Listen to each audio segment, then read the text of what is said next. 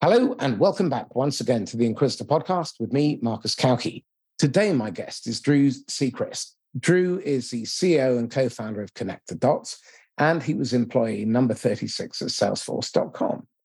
We're going to be looking at the power of utilizing your warm market, about using your network, about using what is, I believe, humanity's greatest superpower, which is our ability to cooperate. But in order to cooperate, you have to find the people that you can cooperate with. So without any further ado, Drew, welcome. Marcus, thanks so much for having me. It's, uh, it's a pleasure to be here. Excellent. Would you mind giving us a couple of minutes on your history? Because it's obviously very interesting. And anyone who's been in tech, you were at what is the, you know, a legendary organization right at the outset. So I suspect people would be interested in that journey. Absolutely. Um, so uh, I'm I'm I'm an American by birth, uh, born in Pennsylvania on the East Coast.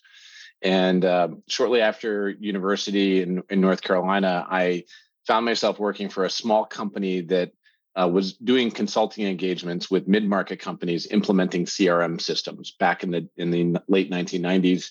And CRM systems back then were client server computing based, like everything was.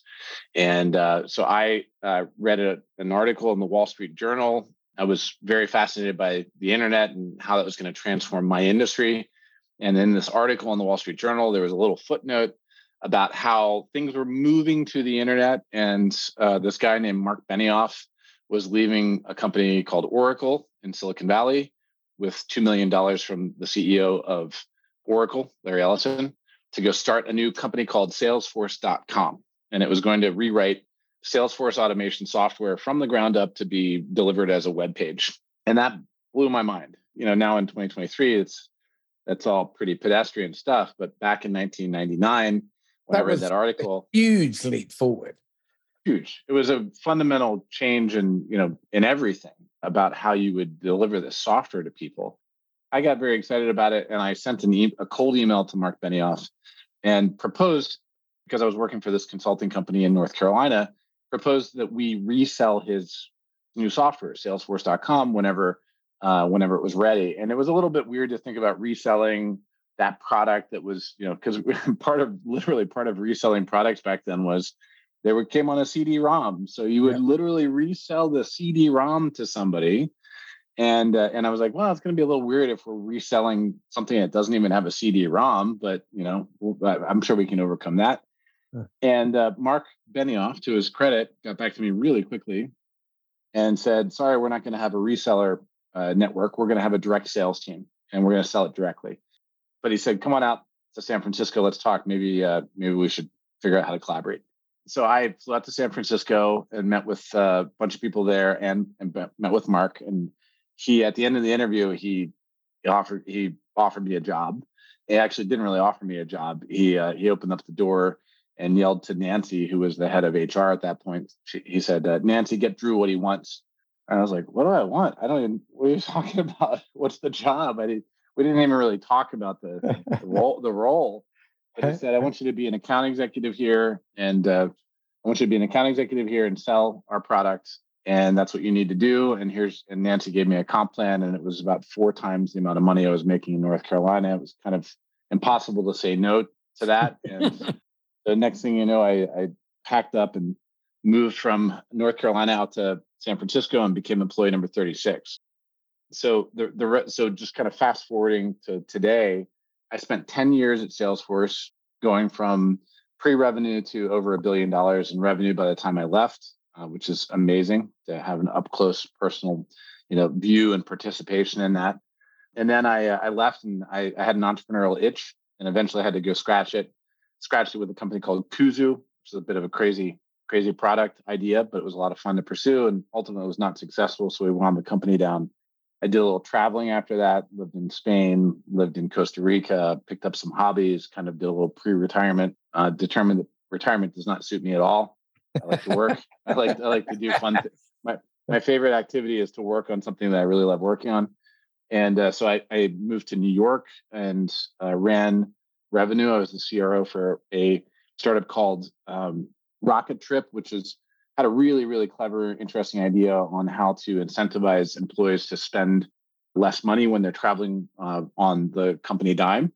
It was a clever idea, but uh, you know, I could tell you about why it's a challenging product to actually make really have a strong product market fit. But did that for a while and then concluded, okay, time to scratch the entrepreneurial itch again with all the lessons that I've compiled.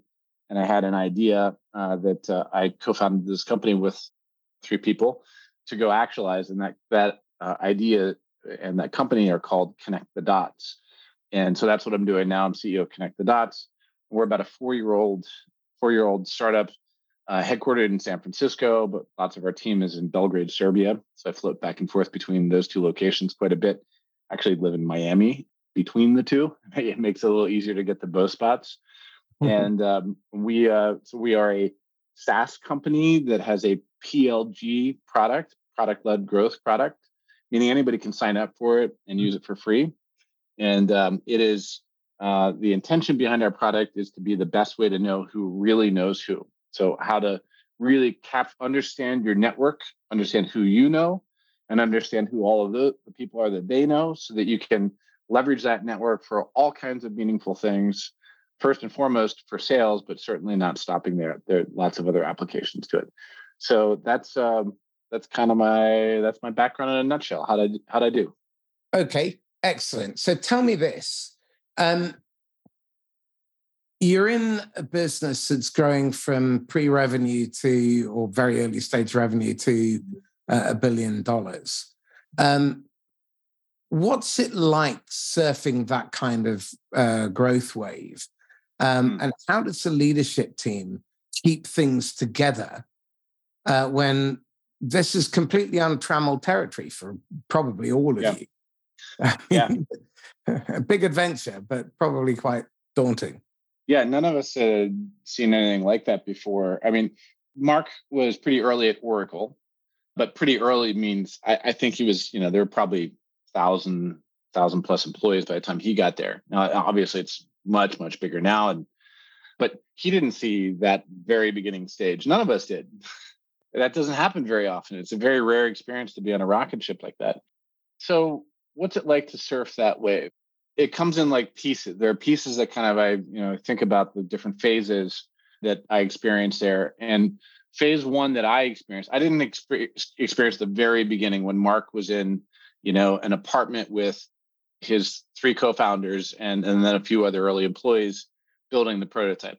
That part had ended. By the time I got there, they had just moved into this new office in San Francisco downtown and it was you know everyone on one floor. It was mostly empty but there were a lot of desks there. It was a very ambitious office. You could see all these desks that we were planning to fill. I thought it was great. It was just a cool buzzing with energy you know even though there weren't a lot of people there yet so phase one for me was we had a prototype product that we were getting people to use for free. That was our job. That's what effectively what i was hired to do is give the product away for free to a bunch of people to get their feedback on it. What's working what's not working. We wanted to see some traction before we're going to start selling it.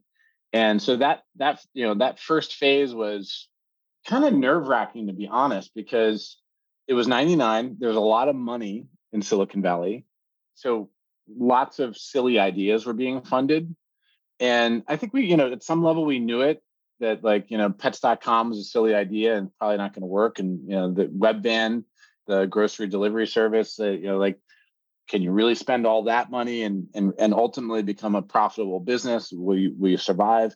There are a lot of ideas that didn't make it. So there was, you know, a little bit of a feeling that wow, this is an exciting time, but we also need to figure out a real business. And we don't know if we have a real business because nobody's paying us any money yet. We're just giving it away for free. And will people ever pay us for this? I remember that feeling early on that we're just a website you know, are people going to pay us to use a website? That was a crazy idea in 1999. Hmm. And the reality is, you know, there was a fair amount of complexity logic behind that website. We were a, a very basic CRM system at that point. But would, people even pay us a dime? I don't know. Uh, nobody knew because nobody had done it yet. And I remember the day that uh, we flipped on, we started charging. And to be honest, like this is there's this is the type of conversation that was happening back in the late 90s and early 2000s. We had a conversation as a sales team. How should we be compensated? Should we be compensated basically on eyeballs, how many people are using our product, or should we be compensated on revenue that we're generating for the company? And I remember a lot of people in the company, a lot of people in the sales team were like, eyeballs, this is great. You're going to pay us for He's eyeballs. Yeah. yeah, sure. Let, let's do that one. That sounds easy. I was from the East Coast and maybe I was a little slow. like I didn't understand how things worked in Silicon Valley. And I was like, I don't know if that's sustainable. Like, can we just keep getting paid on eyeballs for people using our CM practice? I was voting for let's let's turn on revenue, let's start selling it, and then let's get paid on that because that feels like that's something sustainable. That may be pretty unpopular, I think, with the early sales team because everybody else wanted to just get commission checks based on nothing, which is understandable. Don't get me wrong. but, but we uh, we ended up uh, we ended up turning on we ended up starting to charge for the product, and lo and behold, people did pay for it. Now, you know, it was slow at first, but I remember when we got our first sales coming in, it was very exciting uh, that people were willing to, they're, wow, this, we're good enough that they're, they're going to pay for this. And so I would say that's, you know, phase one was, you know, get the product out there for free and see if people will use it at all. And then phase two is, and it, you know, it was a pretty big shift is like, now will they pay for it? And it was scary I remember it was like stepping off a cliff. Like, I don't know, maybe we'll never get anybody to pay for this thing ever. Lo and behold, they did. So that that was the next phase. And then so we got them to pay for it. And then we had a, you know, we were at the low end of the market. Salesforce started out at the low end of the market selling to SMBs. So we just had a lot of people, you know, it, it we just had a lot of people selling a lot of these small deals.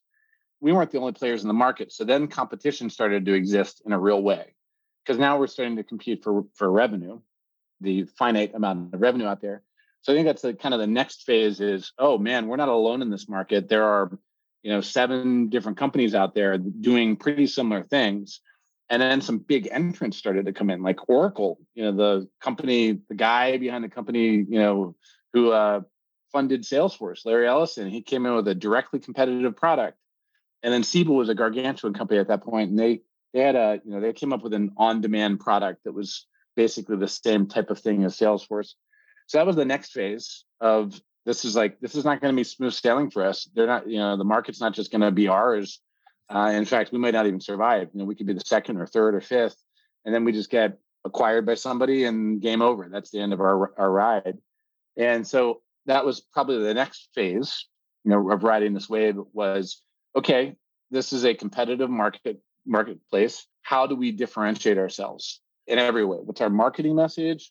What features are we going to build that are different? How are we going to have a superior sales team to everybody else? How are we going to do press?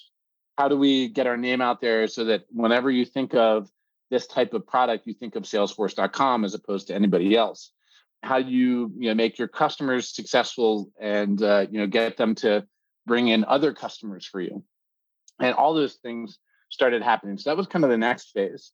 And um, I would say we did pretty well there. We did pretty well at all all these different phases. We had some other, you know, really challenging things happen, like the dot com bubble burst, and so we had to deal with so the down. This is 2000 dot com bubble burst, and uh, you're at what revenue stage now? You're about a million. Yeah, our first million is in, and then uh, I don't remember what the, you know, I, I, don't have the actual revenue chart in my mind. So I don't know exactly how fast we grew, but yes, that this is our like first million to 5 million is happening and the dot com bubble is bursting. And a lot of our revenues just poof gone away because the dot com companies are gone. And those are the ones who are our first customers. So they can't pay us anymore. It, was like almost overnight, like 30% of our revenue was just. It's almost like history's repeating, isn't it? Well, you you mean with uh, the market conditions being what they are today, the worst. Yeah, well, with tech selling to tech companies, and then ninety percent of the value being tanked in the last four months, and I don't think many of them are going to survive because they weren't mm. built. Uh, they weren't built as businesses; they were built as financial instruments. They started out as businesses. There's certainly a lot of that. You know, 2001, 2008, and now you know 2023, all looking to shape up. You know, looking to be pretty similar environments for for companies like the early Salesforces. Tough uh, environments, but the reason I'm really interested in this is history repeats. Human behavior is largely predictable and repeatable because we're wired in mostly the same way and we don't evolve that quickly. So I'm really curious. You're at that million to five million inflection point. You're going through rapid growth. There's a tough economy, a lot of competition. You're not sure you're going to survive. And you're taking on headcount. Yeah. You're scaling. Well, well, we had been taking on headcount, yes. And then okay. and then we cut. right. Okay. So yeah. then you made a load of cuts. Now you've made the cut, you survive that, and you're a mm-hmm. rep going through that uh, stage. What's going through your mind, and how do you plan in order to prepare for what's to come and to succeed? Yeah, that's a great question. A little side note here: I was promoted into management pretty quickly because I'd been successful in their you know very early days of selling, and we were growing so fast we needed a manager, so I, I was made a manager. And then when we cut, because the dot com bubble had burst and all these companies went out of business, I thought I was going to be fired. Um, and I thought because we we cut about twenty percent of the company at that point, and they didn't fire me. They brought me into an office and said, "We are going to fire a lot of people today. You're not one of them. We want you to stay, but we'd like you to move in. We're going to collapse the management structure, and we'd like you to move back into an individual contributor role." I did that. I was very happy. I was actually kind of relieved because it was hard to. My team was not successful it started out successful, but then when the dot com bubble burst, my team was largely not going to be successful. I didn't see a path for them to be successful. Do you know uh, what blind spots you had at that point that were creating the conditions where they couldn't thrive? Because I'm guessing there were people who were thriving in that market, and you were looking on uh, askance and yeah. thinking, "Why me?" It's a great question. Um, you know, overall, the company just when your revenue drops by like 30% because all these companies go out of business, that's going to be hard to sustain the same headcount that yeah, you just had. Absolutely. So, so that, you know, that was the macro change. But I will also say just personally for me, you know, it's a complex situation. There's the macro change and then there's this micro situation with me, Drew Sechrist personally. I was kind of a battlefield promotion during this, you know, dot com bubble as it was growing fast.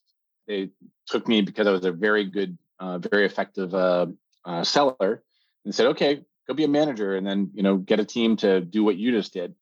And so I jumped into that role and did not have a lot of training, or you know, I didn't I didn't really know what it meant to be a manager, and uh, I knew what it meant to be a very good seller. It meant a lot of work, a lot of focus, but I didn't know what it meant to be a great great manager. So I ended up primarily just jumping in and doing my my direct reports jobs for them. I would jump in and close every deal that I possibly could, and, and I just ran around and spent all the hours I possibly could spend selling, you know, focusing on the best deals and closing them. What I realized later was that doesn't scale. What you really need to do is there's a state change from being an individual contributor to being a manager. It's fundamentally different. You are now responsible not for delivering the results, but for enabling a team to deliver the results. And that's different. That's coaching them that's you know that's uh you know making sure that they have the the tools that they need in order to be successful. And and i wasn't doing any of that. I was just like okay you got three got good deals. I'm going to jump in and deal, do all those deals for you. You so you have two good deals. Now that you're older and wiser as you look back on that and you cringe what impact do you think that had on your salespeople, and uh, how do you think they felt about you and themselves in terms of their self concept? I think it was probably terrible for both of us. Everybody wanted to close a deal because uh, they, you know, they got their commission check, and so they were happy about that. But I think there's a kind of a bell curve of skills that you're going to have or capabilities in your direct reports and I had some that were more junior and needed, you know, needed some more help. I had some that were more senior and needed needed less help. And I think that you know the junior ones who could have been good with the right coaching and guidance, they just didn't get it at all. And so I did them a great disservice, I think, at that point. And then the you know the senior ones you played uh, favorites with the A players rather than working the middle middle B players.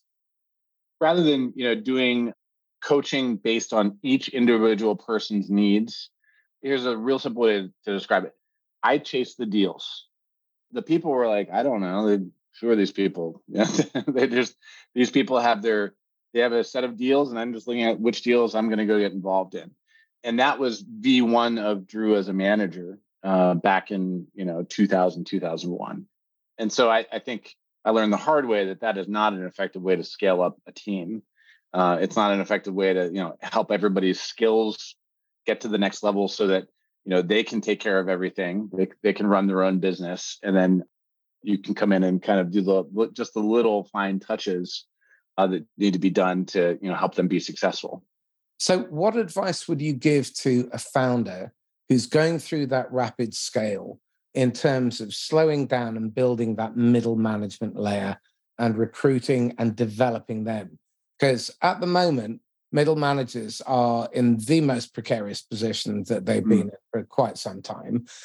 And it was always precarious. They're the most under pressure, put upon, largely undervalued, and out of their depth people within the business who get about 3% of the global training budget, if that. What advice would you give to a founder in terms of really getting thing, their ducks in a row with that middle management layer? Because the catalytic effect they can have they'll average what seven to eight direct reports.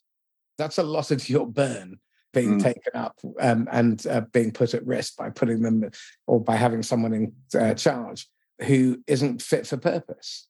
Yeah, well, it's a great question. I, am uh, uh, I'm not going to claim to be an expert on this. I will just say that uh, I'm aware of the you know I'm aware of the need here more than I'm aware of the exact precise solutions. Uh, and just to put things into perspective, we're a company of about 60 some people right now, connect the dots. You know, we do have middle management layers and we've got, you know, varying degrees of experience in each of those roles. I think the the, the short answer is you got to invest in it. You have to be aware that you can't just throw somebody into these roles and have them be a great manager. You need to invest in it. There are luckily now in 2023 tons of resources online. There's a, a friend of mine runs, for example, on the sales side of the house. A friend of mine runs a, a company called, you know, Sassy Sales Leadership. And it's all about SaaS companies, the leadership roles in each of those, and what are the skill sets that you need to have to be a good leader, to grow your team, to be able to, um, you know, have them become leaders, and you can move up the stack. So that didn't exist when I was, you know, a manager. There was nothing like that for me to go tap into. And uh, you know, Sassy Sales Leadership is certainly not the only uh, company out there doing this, but th- those resources do exist. And for a relatively reasonable amount of money, you can go train that layer of management to get the skills that they, are going to need to be successful. So I think something as, as simple as that is what I would suggest. I would also suggest that you focus on teaching managers how to coach because most have no idea and they need to become operational coaches, which means that they need to have an operational coaching management style, which is you coach on the job, in the moment, at the point of need, based on what you see and hear. There's no kumbaya moments. Um, there's no faffing around, waiting. Mm-hmm. You don't have to do a grow model, none of that. What you're doing is you're intervening at the point where they need. But you're, what you're not doing is disempowering. Mm-hmm. The mm. important thing about coaching is that you give them the pen back when they've got just enough to work the rest out for themselves. Yeah. And this is where, again, I think new managers fall foul because they have a tendency to give the answer. Yeah, I totally agree. One other thing I would probably add to this is like there, there's a cultural thing in your company that, um, you know, there, here's an extreme version of it. I'm certainly not suggesting every company do this.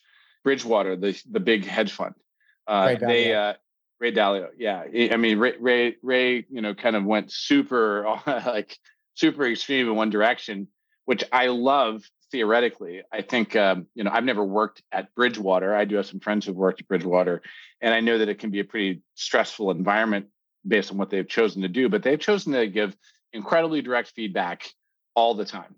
Yeah. And if you're if you're not doing that, then you're you're kind of in violation of the principles of the company. I am an advocate of transparency and, and immediate feedback, and also um, like humanity at the same time. Yeah. That's the that's the that's the balance you need to have with it. Exactly. Yeah. Okay. like I could see that becoming toxic. You know, if it with in the wrong hands with the wrong tone, it could be a really bad situation. But I think that the thing that I've me personally in my career when I've made the most progress, it's when I'm getting really good feedback people I, yeah. don't pull your punches with me. I want to hear like what did i do well? What did, i'd like to hear that. What did i not do well? What should i change? I want to know that all the time. And i think if you take you adopt that mindset as an individual and then as a company then you're going to unlock a lot of power. But you need to hire for that as well. 95% of management problems start in the wrong hire. The other thing managers desperately need to learn how to do is predictive hiring. Uh, one of the programs I've developed is hiring winners because I'm conscious that people don't want to make a hire. What they want to do is they want to hire someone who's successful in the role, gets better over time, and stays. What they don't want to do is have this revolving door. It's bloody tiring. It's incredibly expensive and it's massively wasteful. And what the message it sends to your customers is appalling. At the moment, a lot of the SaaS companies, they've got you know a revolving door in the, you know, in the enterprise space and mid-market. They've got turnover of five months of new AEs. But they haven't even got time to work out what they, where the lavatory is. But in that, okay, I want to tap into your you know super knowledge base in the last uh, 20 minutes, which is uh, how do we find and leverage more warm relationships across our organization, both internal and external at scale? Because internal, that's how we generate discretionary effort and we get shit done. Because more often than not, I think that's the hardest part. And I'm curious, start with that, and then we'll worry about the customer facing stuff in a minute. Yeah. And, and so just to clarify, I didn't quite catch how you're uh, dividing this. What's the customer facing and what's the internal? Start with how do you leverage your warm network in order to establish an internal uh, network that is full of advocates, champions, mm. and people who will mobilize in order that you can get stuff done and you can generate discretionary effort to help your customer? Yeah. Okay. That's, uh, I think, a great question. So, this goes back to culture i think in in your company and i think everybody needs to pick very carefully the company culture that they want to be in uh, and make sure that it's, it's right for them there's no one right size fits all company culture i'll start with that i will tell you that one of the healthiest cultures that i have ever been part of was the the early days at salesforce it was really great it was not all family kumbaya it wasn't like you know everyone's a winner. No, I mean, a lot of people got fired there in yeah. the early days, uh, particularly when the dot com bubble burst. But there was transparency around what was good, what was expected. And if anybody was falling behind, they got the support that they needed. And if they could not uh, rise to the occasion, then you know they were, they were going to be managed out of the company. No surprises, generally speaking, I would say. It was a, an environment for top performers, and that was the expectation. But it was also a kind place where there was transparency and i think in the early days just not not a ton of politics everybody was in the in the boat rowing in the same direction you need to cultivate that culture in the company in order to have great collaboration amongst everybody so i think that's the ceo's job i think the and ceo has to ceo prevent entitlement and cruelty creeping in because i've seen that happen time and time again especially as the uh, pressure gets ratcheted up and you know investors are looking towards their next liquidity event? Probably number one there is you got to deliver success. If the whole thing's fallen apart, then it's going to be a mess and it's going to be very hard to you know keep things together. So you have to like this is this is not simple stuff, right? It's not simple stuff to get a startup started from scratch and then make sure that it is delivering successfully on the milestones that it's got set out for it. I'm going to go on a complete tangent here for a, a second. We um, operate in San Francisco and in Serbia. Serbia is part of you know the former Yugoslavia, yeah. and in Yugoslavia under Tito, you know the benevolent dictator for mm. many years, things were great, and Tito just made it work. You know he had money coming in from you know both the west and the east, and there was, I think, effectively you know full employment and things are good. And then when Tito died and wasn't holding it together anymore, and the economy went south, it turned nasty. It turned very nasty, and then you know you had the civil war, and, and really horrible things happened. So that is a big tangent. But the reason I say that is because when things are going well, it's easy to have a good culture. When things are not going well, you know, and I'd say economically well, things are not going economically well for a country or for a company, then it's hard to it's hard to make things work culturally. So you got to deliver that. You, like you as the CEO and the executive team, you got to figure out how to how to make sure that you are doing all the things to be economically successful as a company. That's the foundational layer. So on top of that, what that is the baseline. You need that. That's oxygen. You know, you, you don't have that, then everything else is not going to work. Now, on top of that, I think, you know, you asked about how do you make sure there isn't cruelty and stuff like this. I think you got to have a no asshole rule in a company. You know, it's uh, it's it's pretty simple. You know, everybody knows who the asshole is. You know, uh, if there is and one. If you don't, it's you. Yeah. I, I hope I hope not, but I'll look in the mirror. But um, you know, I, th- I think that's you just got to have that. You can like, and you can, you know, uh, if you see it happening, if you see that there's somebody who who is the asshole, then I, you know, you have one intervention with that person, maybe two, and then after that, that person's got to go.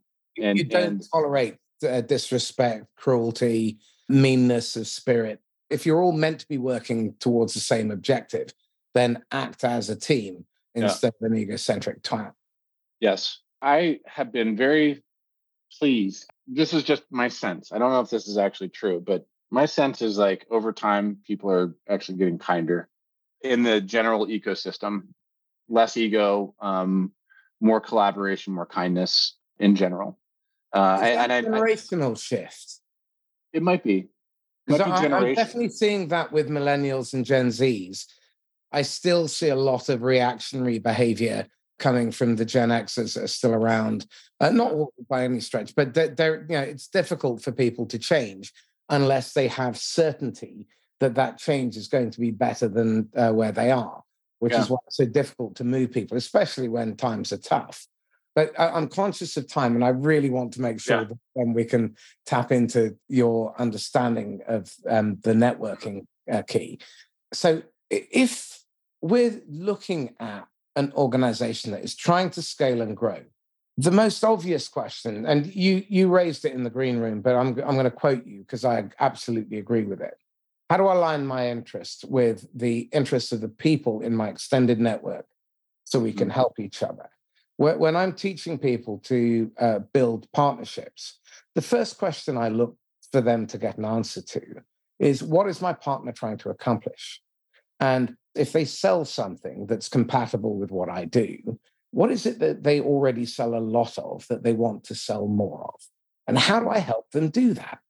Mm-hmm. Because it just makes it really easy. They don't care about commission. What they care about is selling the stuff that they care about because they're interested in achieving their own plan. So, how do we make sure that culturally we start with that and we do everything to ensure that we're aligning with the needs of others so we can build bridges? It's easy to do that when you have common ground. It's mm. impossible when you're looking for differences and you're trying to pull a fast one on people. Yeah, so I think there are a lot of different levels at which I could answer this question. And I'll start with a really, really fundamental one, which is I think for me personally, over time, started meditating, probably in large part because I saw Marc Benioff at Salesforce did this. I knew that you know, this was a you know tool in his toolkit, and I, I started meditating maybe maybe 15 plus years ago on a daily basis. Here's my personal experience, very dramatically simplified when I meditate, the barrier between me and the rest of humanity and the universe kind of disappears for a period of time. And then it might kind of comes back and you know towards the end of the day then I start feeling more maybe more like just Drew as this independent thing, independent of the rest of the universe. But when I meditate and and do that on a on a regular basis, the line between you know me and Marcus disappears and the rest of humanity. And is a hard thing to put into words, but essentially what I think and feel during those periods is what's good for Marcus is good for me. Like if I can help Marcus, I'm helping myself. If I can help anybody else in the world uh, attain the noble objective that they've got, then I'm helping myself. At a foundational level, um, that if you take that perspective, then that's going to influence all your behaviors. What's Marcus trying to accomplish? Can I help him? Is it is it noble and can I help him? And uh, if it is, then why wouldn't I do it? I'm going to try and help Marcus achieve what he's trying to accomplish. And I have tried to adopt that over, you know, my adult lifetime, where if I can just help, if I can be helpful, I'm going to be helpful. It's not always true. Like maybe somebody's got some, you know, objective that's not, I don't think is a good objective for that person to have. Then I may not, may not, you know, be going out of my way to help them with it. But in general, I think, think that's the foundational layer. Okay. Now, how does that that affect your your behavior in life. In general, it's when I can be helpful, I'm helpful. Somebody asks me for something that, that I can do, I do it for them. if I see proactively, like, oh, Marcus is trying to accomplish this thing, I know somebody else who could probably help Marcus accomplish that. I'll proactively say, hey, Marcus, you got to talk to so and so. So I, if you have read the book The Tipping Point by Malcolm Gladwell, there's there, that activity is or that that archetype of person is called a connector, and I'm definitely a connector. I just you know I've got neurons in my brain that just fire automatically whenever I'm like, oh, these two people should talk. They're going to both help each other forward their agendas. I've got some friends, actually, some really good friends who try to monetize on every one of those transactions. Mm. They, their their brains work the same way, and they're like, "I these two people should talk to each other, and I should get a cut." Mm-hmm. I, I, don't like that. I'll be honest with you, I don't, I don't like that. I've had some really good friends who are like that, and I, you know, that's a brokerage relationship. It's not given on the basis that it's the right thing for both parties that you're making the introduction for. And that and, raises it to a different level because I think selling and working with partners should be the most noble activities that we perform within our business. We're solving problems. Yeah. The whole reason that we sell anything is to solve a problem. And like money needs to come in to fund the problem solving. Like it's just a it's a cycle of problem solving. That's what we're all here to do. And this is where, you know, in that medit that post meditated state where I'm like, Marcus is trying to solve problems. If Marcus solves his problems, he's going to make the world better for all of us. And that expand that out to everybody. So how do we how do we help accelerate problem solving? And just to the the point about like I don't want to cut of every transaction of every problem I solve. I've got kind of my focus. My focus right now is this thing called Connect the Dots. It's my company, and you know that's the, that's where I am focusing on. Like I focus on solving problems in the world of connecting people using connect the dots and we have a free product and we have a paid product and it's very clear like how do i get paid and how do i put money back into our systems so that we can accelerate the flywheel of spinning this problem? Well it's it's through developing or developing uh, connect the dots. And some of our you know our, our corporate customers pay us to do that and that's that's where my bread is buttered essentially. But then the rest of what i do is basically like i'm just a freelance problem solver. I'm happy to jump in anywhere and everywhere where I can help somebody else solve a problem of theirs. Anyway, that's a foundational approach to how I view it. Does that kind of give you a it, it does unfortunately we've come to time and i rambled too much uh, throughout so i'm really sorry that we don't have more time but i would love to have you back because this conversation was incredibly productive tell me this your best mistake as you look back over your career, what was the best mistake you made and what did you learn from it, even though at the time it may have hurt? Long list of mistakes. So I don't know which one would be the best, but I probably would say my first startup after Salesforce, Kuzu. So many amazing things came out of that. I remember, you know, I I remember actually hearing via a friend when uh, I didn't talk to Marc directly about this, but Marc at Salesforce. But when I had started the company, he had told one of our common friends, he's like, "Oh, what you know, Drew's doing this in Serbia. I went to Serbia and built a team there. And he's like, what a mistake that was. And basically said, shouldn't have done that. You should have done that here in Silicon Valley in San Francisco. And, you know, Marc might be right at the time, but if I hadn't done that, then I wouldn't have built my network in Serbia and I wouldn't have had, I wouldn't have had the foundation for the team that I now have there. And, um, and so I, I consider that, you know, it might've been a really hard, painful mistake to go do an entire startup and fail yeah. just so that I could lay the foundation for the next uh, startup. But hey, maybe that's how it works. You know, I guess stay tuned. So, Drew, how can people get a hold of you? I'm on email. yeah, you can send me an email drew at ctd.ai, D R E W at ctd.ai. That's probably the best way to get a hold of me. I'm not super active on social media. I'm there. You can find me at Drew Sechrist on Twitter, but uh, you'll note that I don't have a lot going on. So probably the best thing is email right now. Excellent. Okay, one final question then. You can go back, you've got a golden ticket, and you can whisper in the ear of the idiot Drew, age 23. What one bit of advice would you give him that you know he would have ignored at the time, but would have been hugely beneficial? 23 years old. Should I just say buy Google stock? um, I, I would definitely say buy Google stock. but but but as far as a career career piece of advice, I would say, you know, Drew, when you do make the leap from individual contributor to manager, go find a really good mentor to help you make that that shift so that you are adjusting your entire approach. That's rock solid advice. Drew Sechrist, thank you. Marcus, great talking with you. So, this is Marcus Cauchi signing off once again from the Inquisitor podcast. If you found this useful and insightful, then please like, comment, share, subscribe, and do leave us an honest review one star or five stars, don't care which, just leave one. And if you are looking for a coach who will kick your ass kindly but firmly and leave you no quarter for excuses, then drop me a line. There's a link in the blurb. In the meantime, stay safe and happy selling. Bye bye.